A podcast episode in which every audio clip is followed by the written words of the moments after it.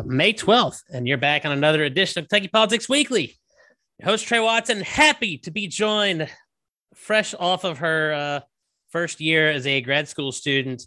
Our uh, our good friend, former co-host uh, Stephanie Steitzer Holscher. Stephanie, how are you doing?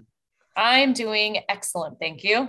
Uh, I, by the way, did not put on the rundown, but I do want to talk about and let you kind of let you air air your thoughts at, at the end on uh, what it's like being uh you know we'll, we'll, we'll be nice. Being a young professional age we won't say middle age young professional young professional age but, but but with young kids and going on this journey that you're on in grad school uh kind of i am get... old enough to be the mother of every single one of my classes.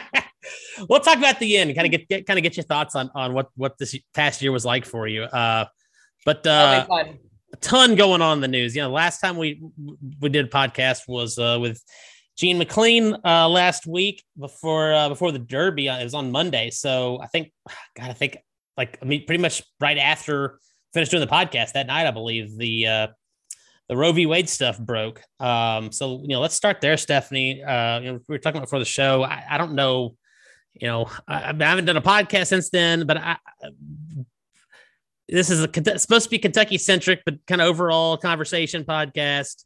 But guy, I don't know what can be added to the overall zeitgeist on this. Uh, but you know, this is something where people, for whatever reason, tune in to hear me rant and rave and ramble about crap. So uh, I'll I'll let you go first because I know you've got thoughts, and then I'll yeah. I'll, I'll kind of give a few over overall thoughts. yeah, I mean, I think Kentucky is very much going to be at uh, the center of this. We've got a very um, aggressive um, trigger law, and you know the law is interesting uh, because it basically it defines um, life at fertilization, um, and but then it goes on to say that uh, you know, none of nothing in the law should be construed to suggest that, uh, you know, doctors can't take steps to save the lives of of, of mothers. Um, so there's a lot of questions I have about this trigger law, and I mean, frankly, there's there are things in this law that are contradictory, and I should have had this pulled up.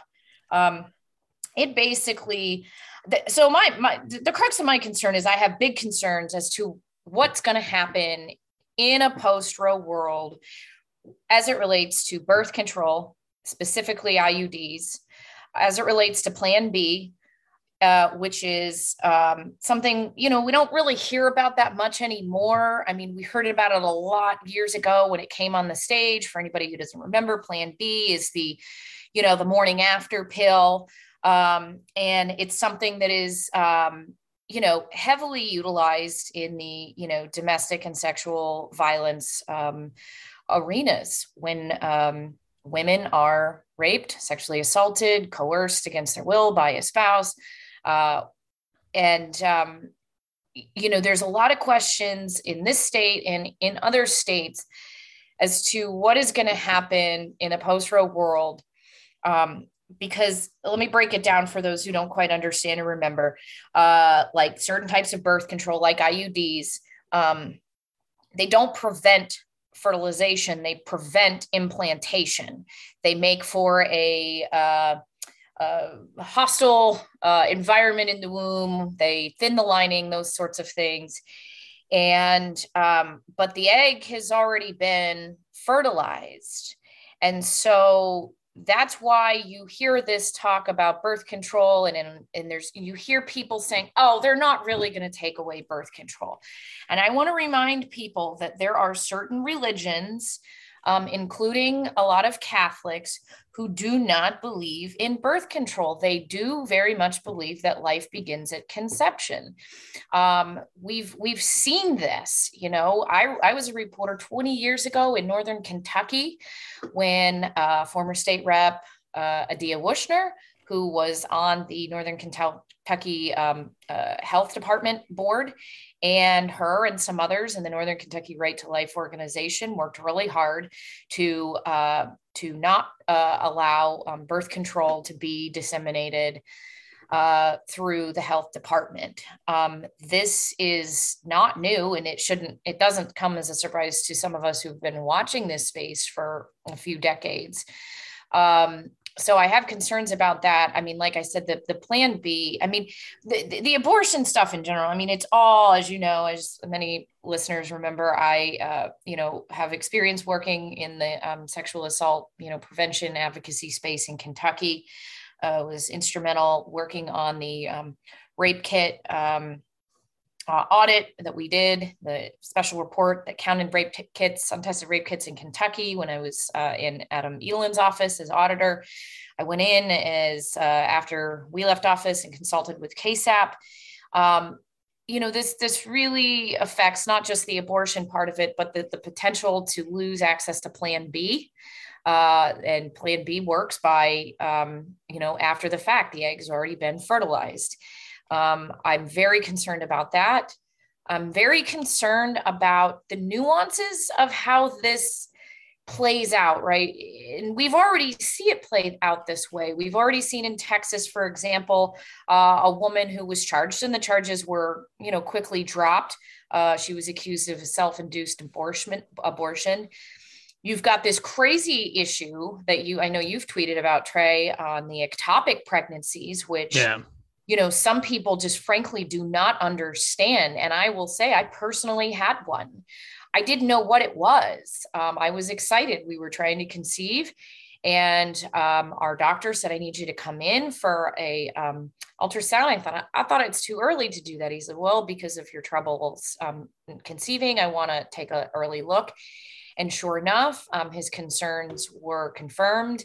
I was sent over to St. Joe East, which is a Catholic affiliated hospital, and was immediately administered methotrexate. Um, there's already been a case in Texas, South Texas, of a woman who was uh, the emergency room didn't know how to handle this they were worried about getting in trouble by uh, you know prescribing her a cancer chemo type agent that basically kills the um, the ectopic, for those who don't know, ectopic pregnancy, it's when the um, egg implants inside the fallopian tube. It's not viable. It will never be viable.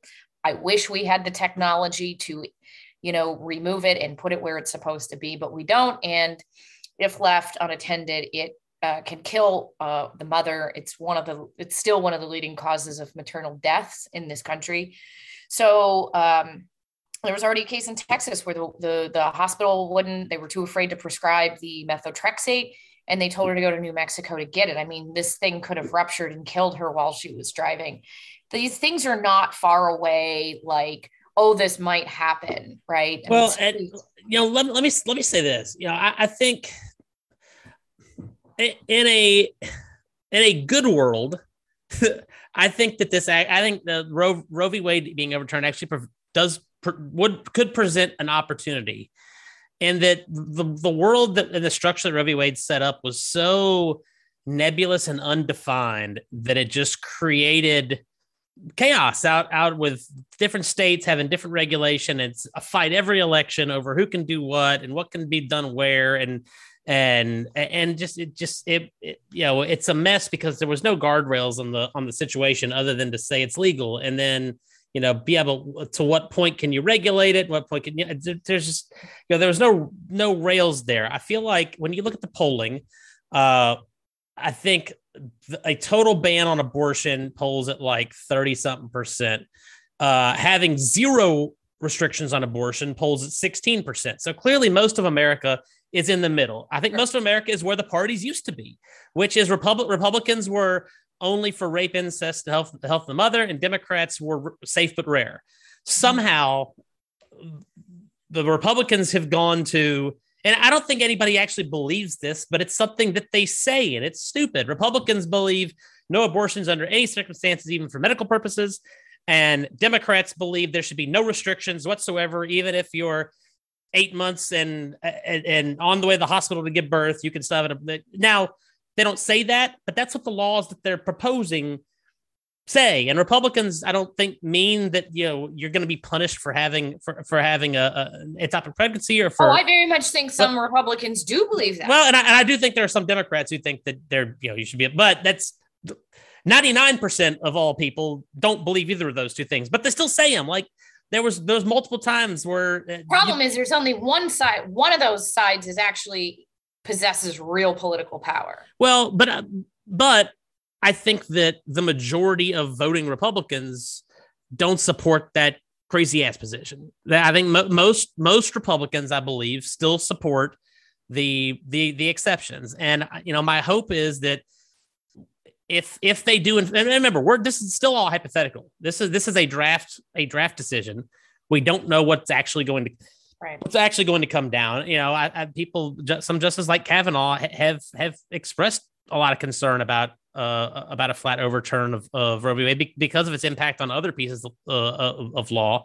Um, but you know, I, I do think that there's an opportunity where we get the guardrails off completely and we can maybe kind of reset and get some more sensical things in there. And, and I'll say this I think this is the only issue out there that I can think of that the Supreme Court is just uniquely incapable of dealing with because you're not just talking about issues of law, you're talking about issues of theology, issues of philosophy, issues of medicine. You know, it, it's it, this is not just talking about you know the impact of the constitution on the legal system. It, it's a philosophical debate about when life begins. It's a debate it's about only a, it's only a debate for some religions not even all religions no but but but, uh, but my point is is is it's it's not settled anywhere on it and it's it's it's such a it's such a an issue that draws from so many different parts of of thought that I, I just I've, I've always felt this is the one issue that that the legal system is uniquely incapable of dealing with because of your you know you you're you're to a point asking justices to play theologian and philosopher. And like that's not what they're there for. And it, it's it's it's a hard issue. Um so you know in a perfect world we could we could actually create something better. Was that actually going to happen? Probably not. But no, we're, but we're gonna, you know it's it's there, there's going to be huge, huge. I, first of all, I believe that it's it might as well be a done deal. I mean, there's just no way they're going to go this far and and stop. Well, I, I, I honestly think I don't know. You know, it's it's the who was it a conservative who leaked it because they wanted to lock it in, or was it a liberal who leaked it so people could protest and stop? I don't know. Um, I, I do think it's probably going to have the effect of locking opinion in and not making it yeah. look like they got pressured by public opinion. So um, the other the other thing I want to touch on real quickly is the IVF issue. Um, you know, uh, as as many people know, I had uh, my first child via IVF. Um, and that is something that is very much there's some um, great pieces in the Washington Post and CNN. Um, and this guy popped onto my radar a few weeks ago. Uh, again, IVF is going to be in jeopardy in a lot of these states uh, if Roe is overturned because um, you know the way the IVF process it works. Um, uh, many eggs are um, produced and they don't all survive. Um, there's questions of whether uh, genetic testing will be done um, for some women who, um, you know, there's concerns about, you know, babies coming from these uh, from these embryos that will have severe uh, developmental disabilities. Um, genetic testing is used to screen those eggs out. I mean, basically, under an IVF world, under these conservatives' notions, I guess IVF would be possibly still viable as long as the the mother was forced to then um, put every one of those eggs back into her body. Um, and some conservatives do it right? When you have so we had an option we had choices when we uh, had we we had our baby then we had another surprise baby without ivf we had like four eggs still frozen or embryos still frozen. Um, we had to make some decisions we could keep paying i called it uh, egg rent.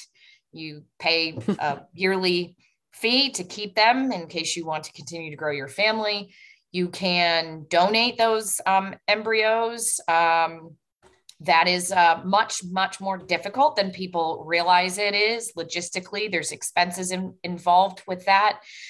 you can donate them to research. There wasn't any research available at the time. And uh, by the way, that's something um, I am certain will end uh, in a post row world. And you can um, elect to destroy the embryos.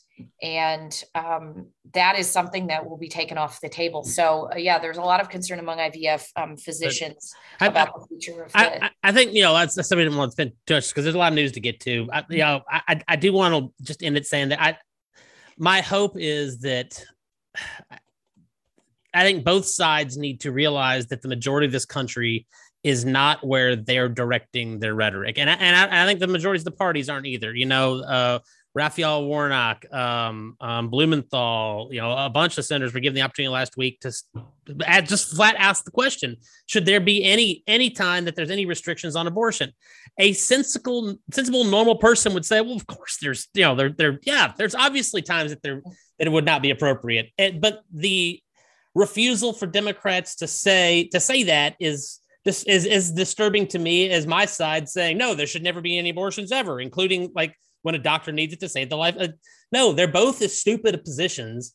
And my hope is that, you know, that, that I think there is an opportunity to, to build better policies around abortion by removing Roe v. Wade from the situation and being able to to start with a new slate and, and, and build around it. I, I'm not hopeful that that is no. going to happen. But I, I think we're a long way from that. It's there, but it's it's it's it's going to get even worse if both parties can't get off this ridiculous kowtowing to the furthest of far wings of, of the parties and wake up and realize 80% of the country is in the middle and mm-hmm. you're you're placating the 5 or 10% on that that, that are to your sides Just ignore those people come back to the middle the water's fine the rest you know the rest of us will be waiting on you there Mm-hmm. Um, let's get on to, to the rest of the news. Uh, like I said, we had Gene McLean on last week, talk about the Derby, and uh, uh, I was watching with Stephanie. Huge upset, uh, the biggest upset since 1913.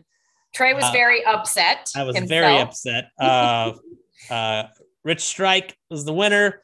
Uh, I mean, you, you just there was literally nothing.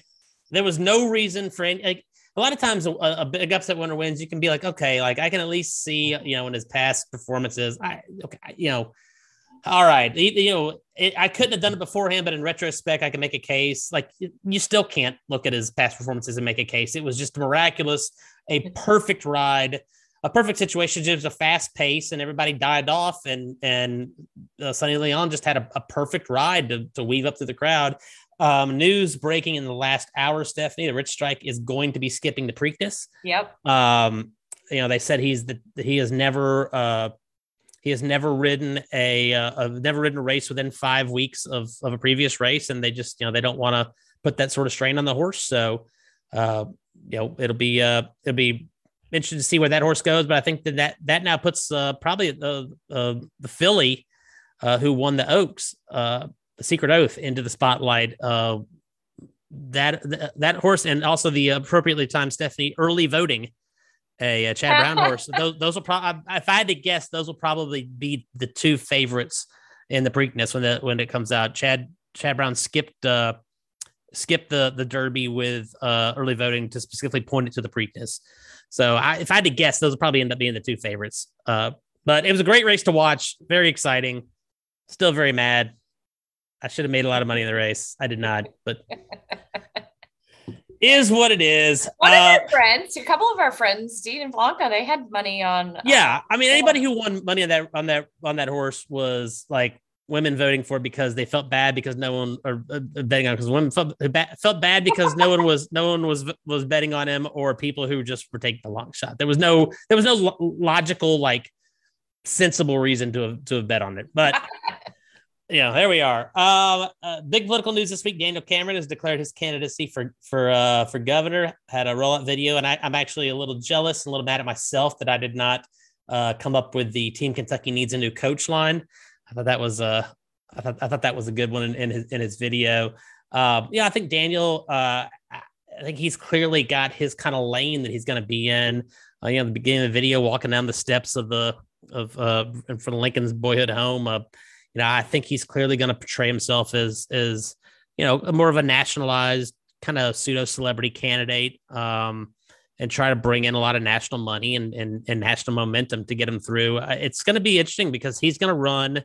It's it's pretty rare that you're going to see two candidates run so different of races because Daniel's going to run a very nationalized, uh, personality driven uh, campaign, and then you've got uh, Ryan Quarles who's who's going to run a very grassroots Kentucky, you know, more traditional. Uh, go get your magistrates and commissioners to endorse you type uh, uh, governor's race. It's it, they're going to be running two very different campaigns. It's going to be interesting to, to watch how how those two uh, campaigns meld together. In, in, reaction to Cameron getting in, um, there's a whole uh, bevy of uh, of uh, uh, accusations, attacks being being lodged. Uh, KDP had a. Uh, Do we even party. have to talk about how stupid that is? Like, can we just skip that? Well, here I don't know if you saw my, my tweet back at Austin Horn you know, they had a press conference with Colmon Elridge, uh, a friend of the show, KDP chairman, uh, who was uh, uh, filing ethics complaints against uh, Daniel Cameron for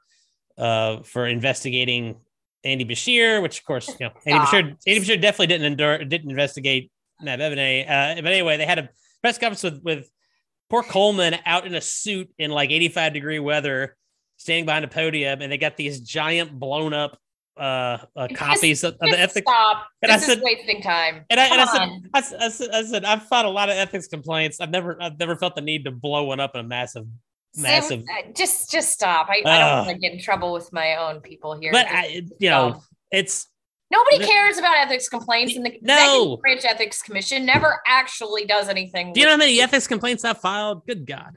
Nobody Lots. cares. Move on. Find so, something else. the the attacks have begun. Um, uh, I'm curious, Trey. I don't know what insight you have or what you're willing to say about it.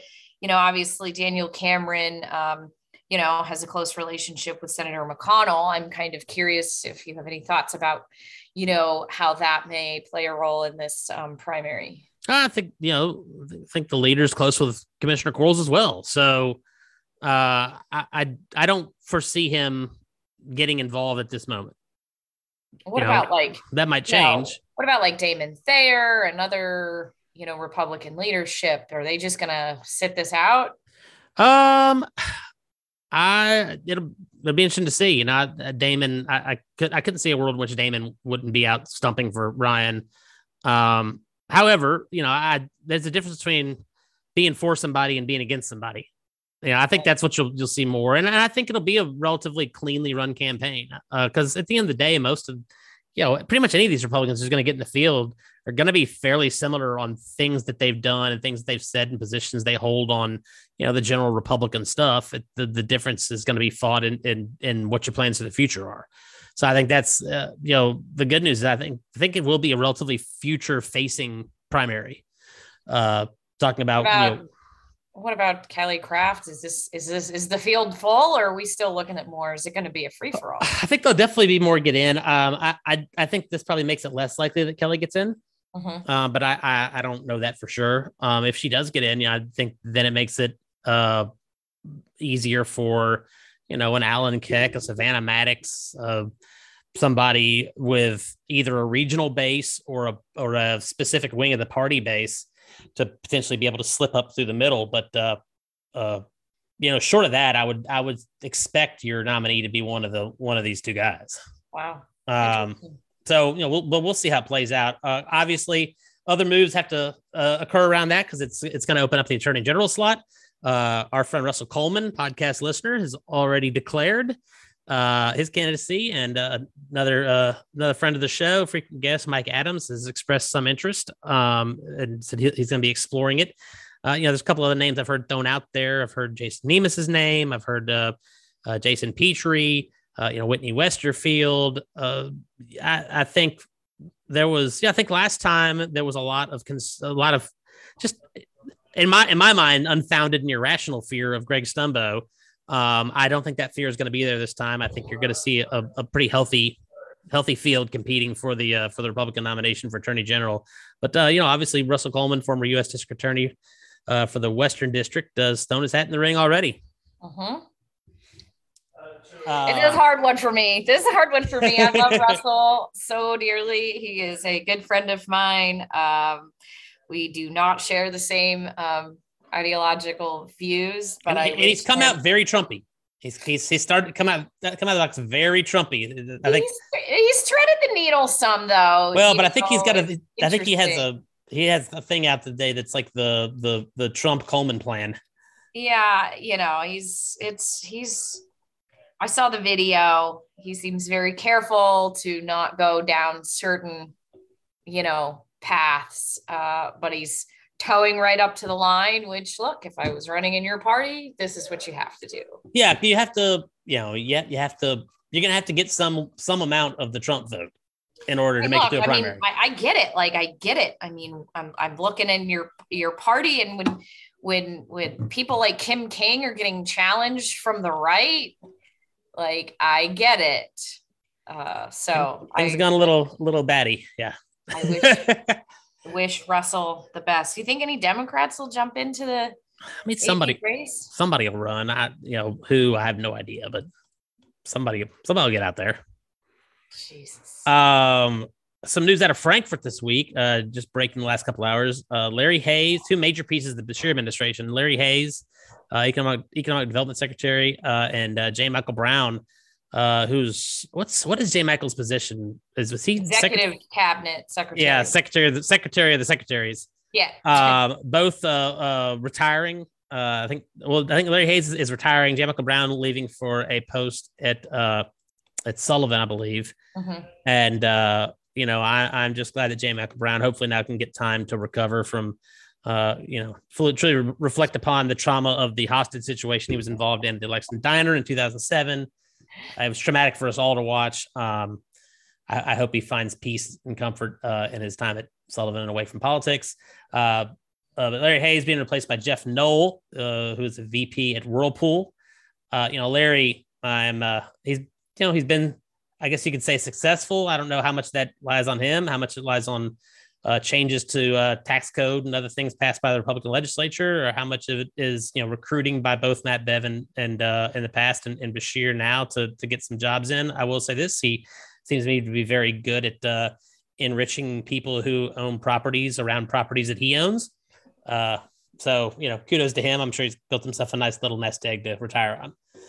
Yeah, I mean, uh, he he was. I mean, these were both you know Democratic Party heavyweights. Um, oh yeah, um, but but both both were secretary level in the Beshear in the Steve Beshear administration. Yeah.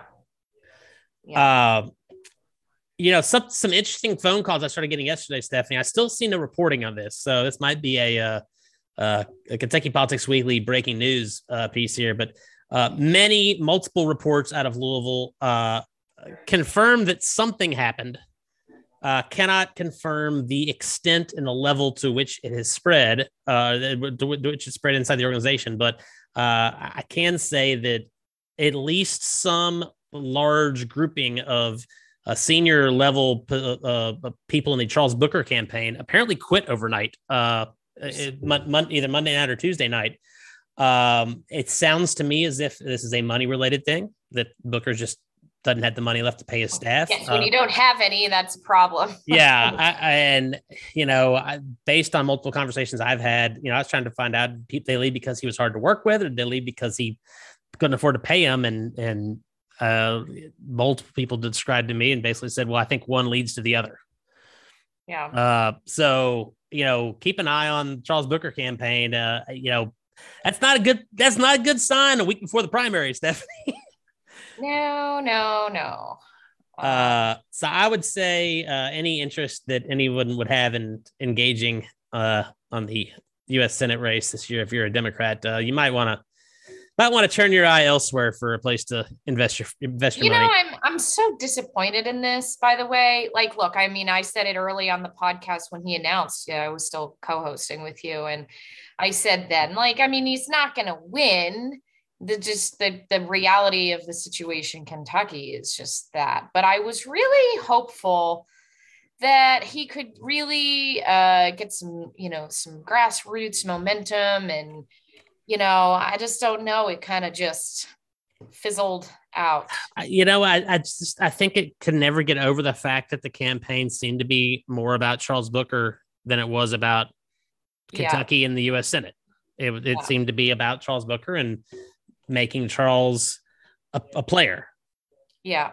Yeah.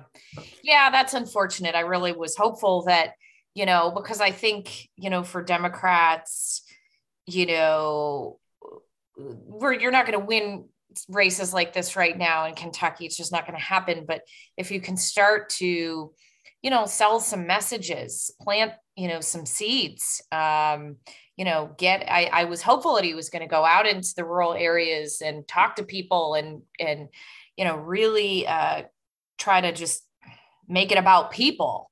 But that doesn't seem to have happened here. I mean, it could have been a real, a real party building tool for for Democrats. You know, even if yes. you're not going to win, somebody who's going to speak passionately about mm-hmm. you know issues that the base cares about and get some people fighting. You know, maybe maybe you maybe you pull pull a you know a magistrate or, or something across the finish line. You know, you win a couple more local local races than you would have mm-hmm. otherwise. But it, you know, it just uh, it just doesn't seem like that's going to be the case here. It seems like this thing is is is completely DOA at the moment. Yeah, yeah. Um, speaking of the primary, uh, early voting starts today, Stephanie. We've already seen reports from a lot of people uh, about early voting. Uh, they seem to be pleased with the way that it's functioning. I'm seeing a lot of reports out, of people voting in Jefferson County uh, seem to be having no problems with it.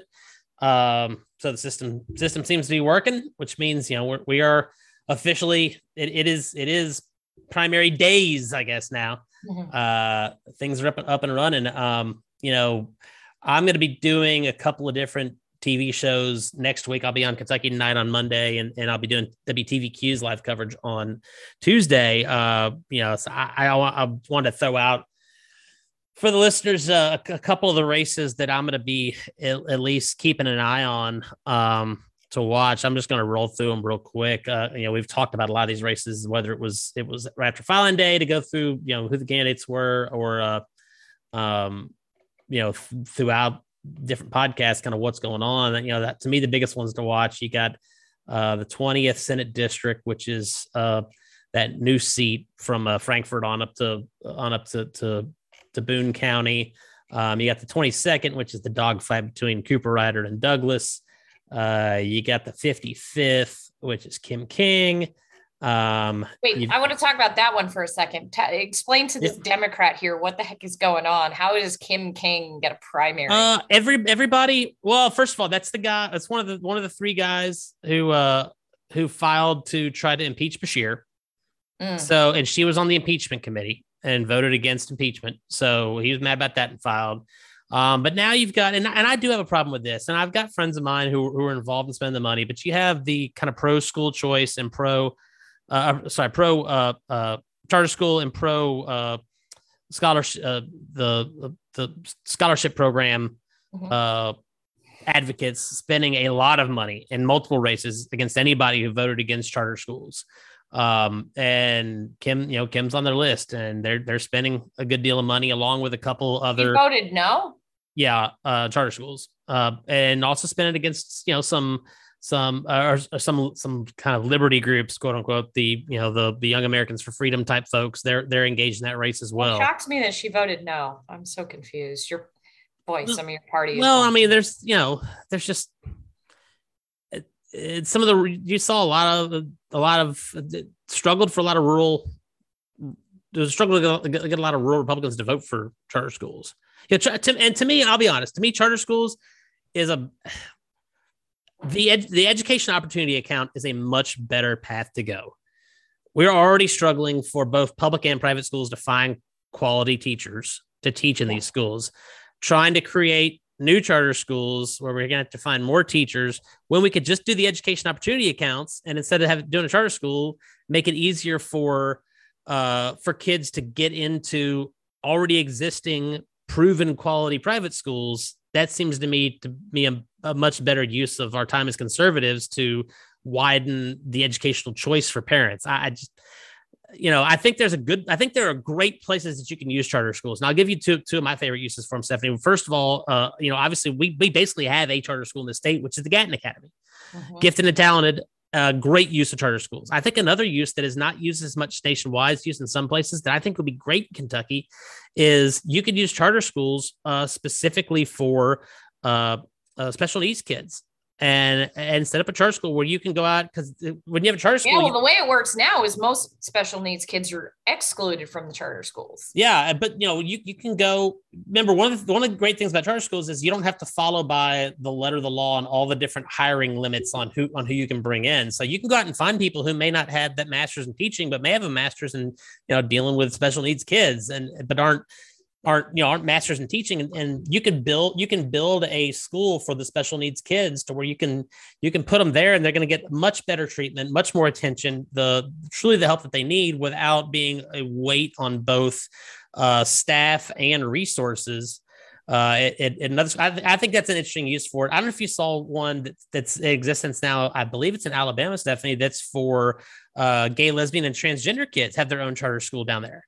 Interesting. Where uh, they, you know, it's kind of a, I think it's, it might even be called like Safe Place Charter School or something like that. You know, there, so there, there are use. I think there are great opportunities to use them uh, strategically and, and, and, you know, not as a, not as a blunt instrument to, you know, to go after the public schools, but, you know, as, as a strategic use to, uh, for specific educational constituencies. Beyond that, I, I just I, I, like the education opportunity accounts. Uh, that's we're we're way we're way off the primary talk now. Yeah. Um, 91, uh, another one I think is maybe the highest likelihood to see an incumbent go down. That's uh, uh the Bill Wesley seat down in uh kind of Estill County running over. I, I know uh I know Andy Barr and a couple other high-ranking Republicans have come out publicly and endorsed his opponent, who I believe is, I forget his name, but I, I believe he's a car dealer down there. Um, let's see here. The other races I'm keeping an eye on uh, House District 8, Walker Thomas versus Larry Curling, the county judge of Caldwell County. It's a new district, uh, uh, uh, some new territory for Walker. And the judge is, you know, pretty popular coming out of uh, the tornado recovery. Uh, House District 12, you got the incumbent incumbent race um, out there with uh, with Bechler and Gooch. House District 4, I believe, is, is a is a is a new seat. Um, I think I think that's the one that's the uh that was the I think they that's where they moved the uh oh help me here the uh, Melinda Prunty seat. Uh, I, I, think that's that's uh, kind of the changes there. So it's it's an open seat with uh with I think there's four people in that race. Twenty first, you got Bart Rowland's seat is an open seat. Twenty fourth seems to have gotten gotten hot here late. That's Brandon Reed versus Adrienne Southworth's sister. Oh boy, yeah, that's that sounds like it's going to be a real barn burner. Mm-hmm. Um, you got uh, House District 30, the Democrat primary with uh, Tom Burch. Uh, Tom Burch, who's 90. Yes. Uh, we were talking before we started recording. I don't know why. I'm not ageist here, but you know, I, like I just don't know why you'd want to keep doing it. Like you're in the minority, you can't really get anything past. Like, why are you still there? I, I just don't understand. Like, anyway, uh, House District 30. I mean, I had people approach me when Kelly Flood was stepping down because that's my district. I was like, "Are you insane? I'm not a masochist. Like, no. why would I want to go to Frankfort and be in like an ultra minority? Like, no, it's terrible. Hard pass." Uh, House District 36 is the Jerry Miller open seat, a very competitive uh, three-way primary. House District 50, the Chad McCoy open seat. Weird confluence of events there, um, creating a very very competitive race. Um, uh, the 60th, Sal Santoro. I think he'll be fine. He's got lots of money, but he's getting beat up pretty good about gas tax proposals. House District 66, Ed Massey taking on water for being an opponent of charter schools. House District 68, the Joe Fischer open seat. House District 69, uh, our buddy Adam Koenig facing a very serious primary. And then House District 97, you got the uh, Koenig always gets attacked in primary, but he always outworks all of his opponents. He is, he is, he will not be outworked. I can tell you that much. Yeah. Um, 97's the last one. That's that's the Eastern Eastern uh, uh, incumbent versus incumbent race. Uh, McCool and uh, Norm McCormick. Uh, county judge races of interest. Uh, you got the uh, uh, Campbell County. Uh, Pendery's got a real race up there. Uh, open seats in Hardin County, Warren County, uh, and Nelson County that are that are that are pretty interesting. Um, I think there's a there's a there's a competitive primary with uh, my buddy Reagan Taylor in uh, Madison County. Uh, you know, there's like something like 2,000 Republicans running for magistrate across the state this year. It's insane.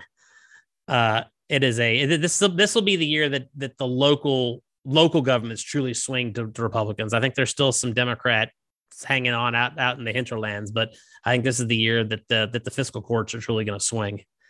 Uh, so anyway, primaries are up. I've obviously you also got the Lexington mayor's race, Louisville mayor's race. You know, two pretty big ones there. And I mean, and and and, and we can't forget our buddy Morgan McGarvey, uh, yes. up in the third. We've got a, a story. It was in the Herald Leader today about a, a uh, constable candidate in Kentucky in uh, Lexington who was convicted of assaulting, sexually assaulting a 14 year old. He'll likely win. Um, I believe our Democratic coroner uh, he doesn't have a primary. I don't know if he's running for reelection or not, but oh he, yeah, that's that weirdo. He was accused of harassing a. Yeah, well, and, and the the Scott County coroner just resigned overnight uh, last night for uh, and pled guilty to federal charges on like conspiracy to steal guns and ammunition from the state police. Oh my God. I should have run for coroner in Fayette County. I just don't think I would want to do that. I, Stephanie, I think you and I should form a ticket for a soil and, and water conservation commission. I think that's where we need to go. always say that. I Why do, do you want to do that again? Remind me. Because it's the stupid, it's, it's a stupid office, and why not get your name on the ballot? Uh, Uh, speaking of primaries, uh, Donald Trump has endorsed all of the Republican uh, Congress people in the state, which wouldn't be a story except for one of them happens to be Thomas Massie, who he has been at passed in loggerheads with, called for him to be taken out in, in primary. Uh, Massie has endorsed him. In fact, one of his opponents immediately dropped out of the race upon Trump endorsing Massie. So, uh, yeah, I think that that's just one where Trump wants to rack up as many W's as he can, so his record looks good, and Massie's going to win by a huge margin. So uh, you know, why the heck not? Uh, I do, you know, I do want to talk briefly about. Uh, there's a couple of different independent expenditure groups out there who are uh, not abiding by the law, Stephanie. And uh, one is Commonwealth Conservatives. Uh, you know, one of the things you have to do is you have to uh, you have to file a report within 48 hours of spending more than $500 in uh, when making an independent expenditure. And uh, this group is is not is not doing that. They're also not registered anywhere that they can be found, not with the FEC, not with KREF, uh, not as a Kentucky based corporation. Uh, you know, so you know, how this money is, how this, this group is collecting money and, and spending it uh, is you know, clearly right now being done uh, antithetical to the to the law. Uh, another group that we got, we the people of Kentucky. I'll give you a hint as to, I'll give you one guess as to what side of the uh, the political spectrum that group uh, is, is, standing on. We the people of Kentucky is also not. Uh, they, they they have had a complaint filed against them, but details of the complaint have yet to be released. It says here on this coming from uh, linknky.com. Uh, so there's some there's some controversy in Northern Kentucky about how that group is collecting and spending money as well. Just a reminder to anybody out there who might want to uh, put together a group, spend some outside money. Um, there's lots of ways to do it. It's not hard, trust me. Um, but you got to follow the law. You know, it, if you if you go to fec.gov, there's a thing you fill out. You can do it online. It takes about 10 minutes to, to set yourself up as a federal super PAC. Then you got to be a, a, a state-based nonprofit corporation. Then you just whenever you spend money within 48 hours, you got to fill out. It's it's it's not even a freaking it's a I got one sitting here. It's a PDF to print out. There's not even an option to type to type it in. It's a PDF. You just have to hand fill it out, scan it, and send it to KREF. Like, that it takes, hard, Trey. It takes two minutes. Like, just follow the law, people. Good God, you know it's it's it's not hard to do. So, um, Stephanie, I know you want to talk about the formula shortage situation yeah i mean this is getting crazy and scary for for a lot of families um, across the country all stemming from this abbott manufacturing company which apparently uh, some people have likened it to the boeing situation where they just they, they didn't make the improvements to their equipment and there was a failure and a recall and you know that is kind of abbott labs is a massive massive yeah. multinational corporation so it's not like like you know some mom and pop shop was making this formula right. and then got recalled.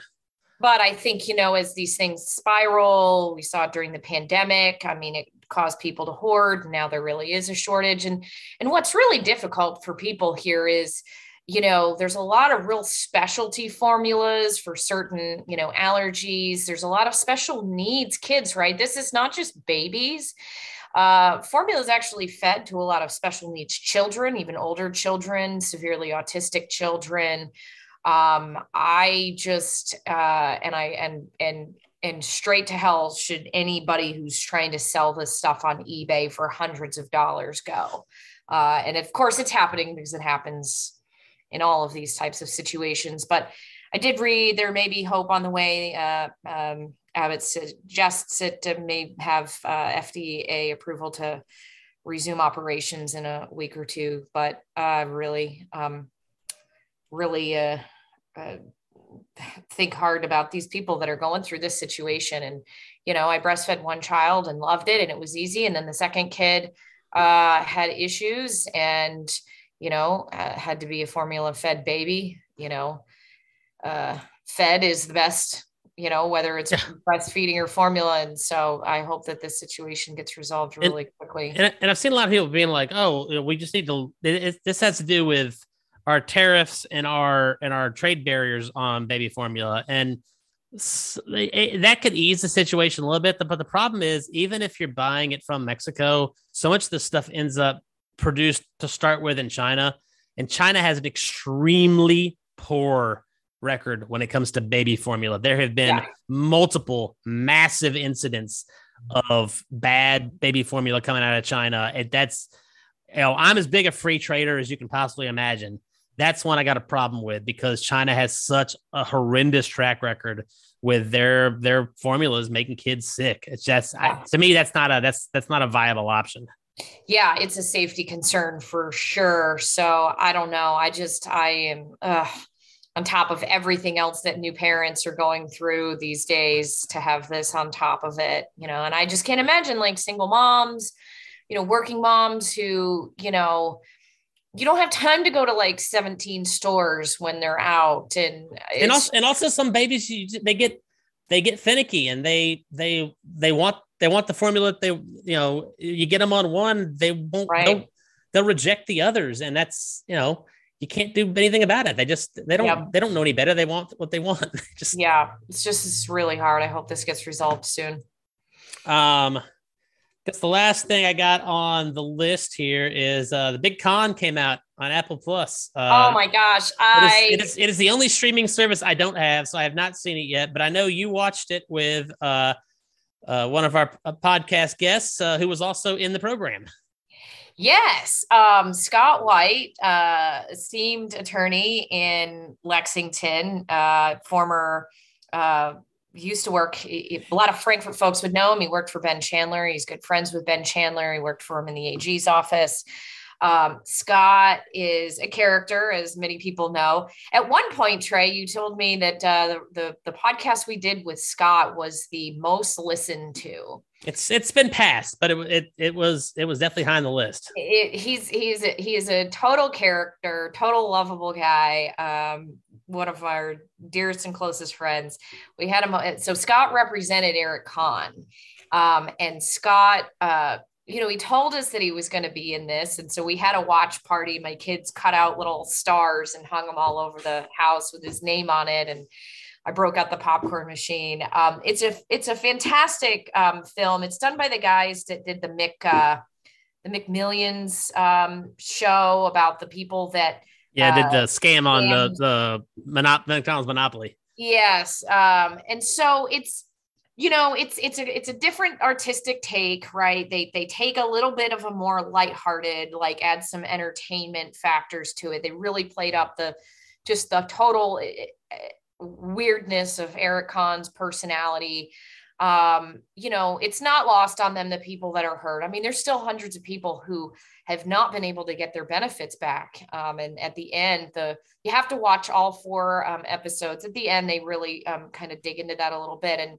talk to some families who are. And there's just, you know, it's just completely inexcusable that the, the federal government and SSA have not rectified this situation for these families. I mean, they have a disabled woman on camera. She is obviously like, you know, severely disabled, and her family has just been struggling because she was one of these people. For those who are who may not recall, um, Eric Conn and a couple of judges in Eastern Kentucky were running a scam. They were getting uh, people um, uh, social security disability benefits. Some of them would have qualified for it, but the yeah. process was so delayed, and these judges were just rubber stamping it. And it's interesting, you know. And they so there was some of like Eric Conn justified it in his mind. Uh, at the end of it, it was fascinating because I, by the end of the show, I really wasn't convinced that Eric Conn was this bad guy that that that I I mean he is a bad guy and he broke the law. Uh, I think the focus has been on Eric Conn because he's such a colorful character. I mean, for those in Eastern Kentucky, everybody knows him. Billboards with his face were all over Eastern Kentucky. The giant Lincoln Monument. He had a giant Lincoln Monument uh, on his property alongside, was it 64? Yeah. And no, no, no. Uh, was it the Parkway? Yeah, it's Parkway. The Parkway, uh, and you know, I mean, he was really famous. These, these wild commercials, the Trump girl, like it, he was uh, not the Trump girl, the Obama girl. It was he was just a wild personality. You know, he they all sort of justified in their minds, like, well, you know, people in Eastern Kentucky deserve this money and and whatever. They didn't quite think about some of the consequences. I think some of the judges were worse than Eric Conn. I think they were the real perpetrators of this and the really truly bad guys. And they didn't get quite the book thrown at them that um, Conn did. But Scott White uh, is in it. He was Conn's attorney. Um, the best part of this, you know, series, this four part series some people may recall Eric Conn fled the country to Honduras um, right before sentencing.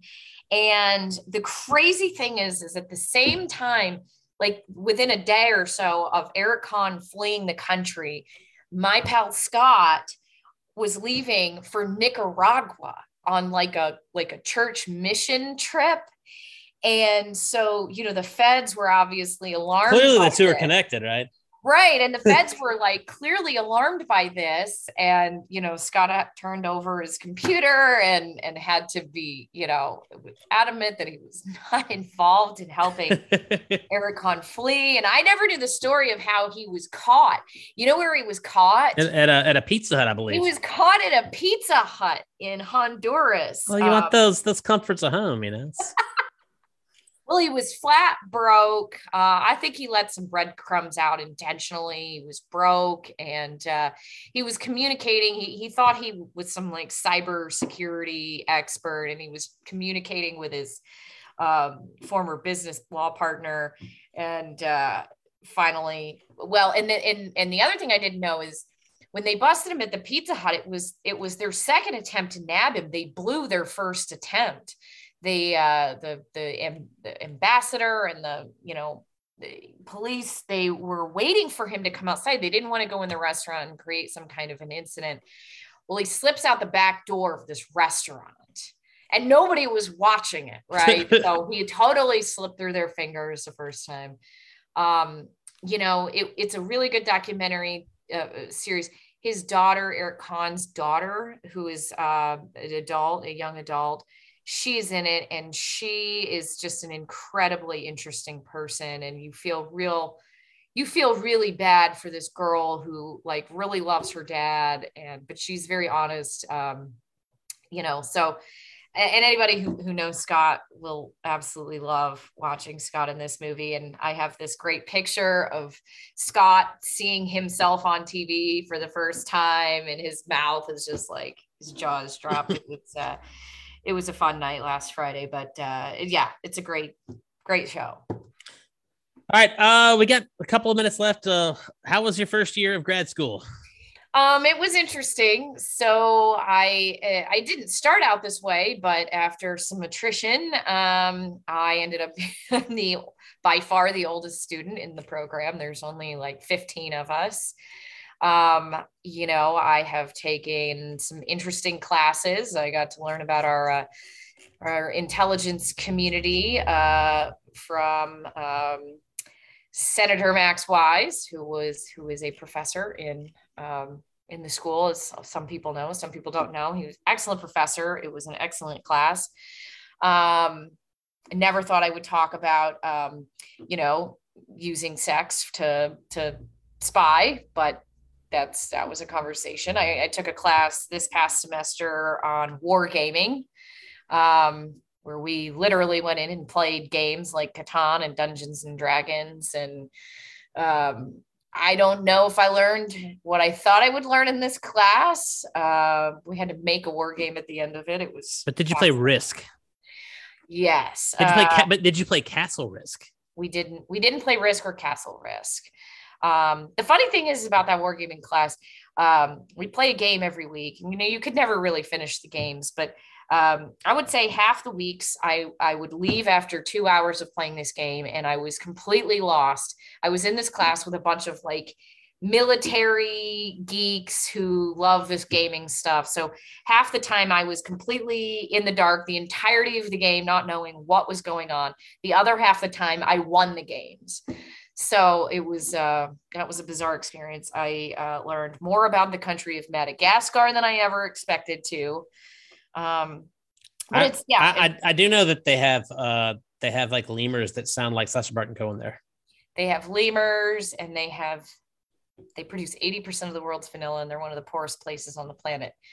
Um, but yeah, it was um, it was it's been an interesting ride. Uh, I'm excited to one more sem- semester to go. I'll be taking um, class, another class with, uh, I don't know if not a lot of people know this, but um, a, a, former US ambassador, uh, Carey Cavanaugh, is a professor there. He used to be the director. Um, he stepped down from that position.